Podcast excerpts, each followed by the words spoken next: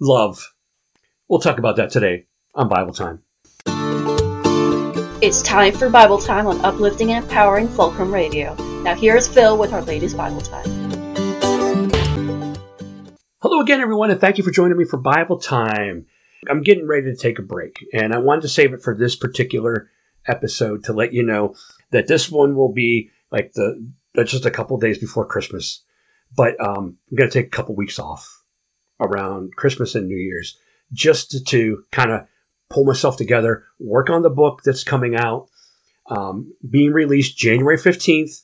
And therefore, I need to spend a little bit of time finalizing, doing some typesetting, getting all the publishing aspects down, uh, some marketing out there. So I need to take a couple weeks off to take a break to put the book together. So January 15th, 2022, the official release date of 40 on 70, hitting Amazon, Barnes & Noble, iBooks, Google, anywhere you can buy an ebook.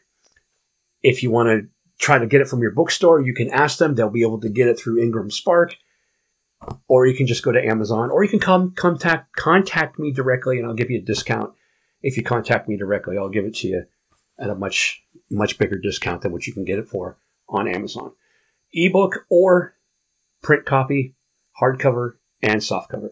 And I'm working on an audio book as well and that'll be coming out a little bit after January 15th, 2022. But hey, that's not what we're talking about today. We're talking about love. Love of God that came down at Christmas. I mean, for years and years and years, I've tried to describe the love of God, and it's indescribable, uncontainable. You can't put it into words how incredible. There just are not any words that exist in any language on earth that can describe the love of God. So we simply do the best we can to understand what it is. And that is that at Christmas time, God gave us love in the form of Jesus Christ. Sure, Jesus wasn't born on December 25th. We'll, dispense with that. It's been stipulated in the past. Okay, he was probably born probably sometime in September, October timeframe, but that's okay. We celebrate it on December 25th. We won't get into the reasons for why because it don't matter. What we're talking about is what we read in Matthew chapter 1, Luke chapter 2, what we read in Isaiah chapter 9, Micah chapter 5, and various other places in the Bible. We're talking about the birth of our Savior to a virgin and who was the fulfillment of the law. Not to abolish the law, but to fulfill the law. He told us that not one single jot or tittle would disappear from the law until everything was fulfilled. He didn't come to abolish it. He didn't come to set it aside. He came to fulfill it. It was all about him from the beginning to the end. The love of God from Genesis to Revelation is about the love of God. It's about Jesus Christ. It's about God redeeming us from our sins. That's why we celebrate. That's why we talk about love, hope, peace, joy, and love. So, what more can we say about this? For God so loved the world that he gave his one and only Son. For God so loved the world, not just the Jews, not just Christians. For God so loved the world. Now, it doesn't mean that everyone will be saved. In fact, it goes on to say that those who do not believe have already been condemned because they have not believed in the one and only Son of God. But for God so loved the world. Love is that it's not conditional. Too many times we think in our lives that if I do this, then God will do this. No, no, God's not, not, God cannot be programmed. If I do something bad, then God will do this bad. No, like I said, God is not going to be programmed.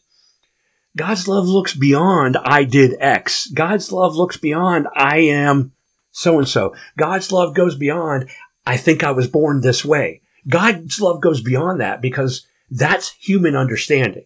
And God's love goes beyond human understanding. And God's love says, I don't care what you think about yourself. Here's who you are. Here's who I am. And here's how I redeemed you. Do you accept it? I'm not forcing it on you. Do you accept it? It's that simple. Do you accept the love that God gave for you? I hope you do. Because His love is throughout the Bible, spoken to us in so many ways. In fact, the fruit of the Spirit is love, joy, peace, gentleness, faithfulness, kindness, self control. All those things. Nine fruits of the Spirit, but they all start with love.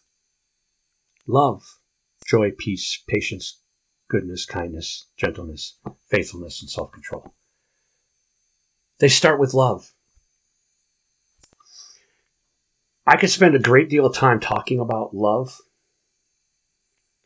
But like I said in the beginning, we can't put it into words accurate enough to describe what God has done.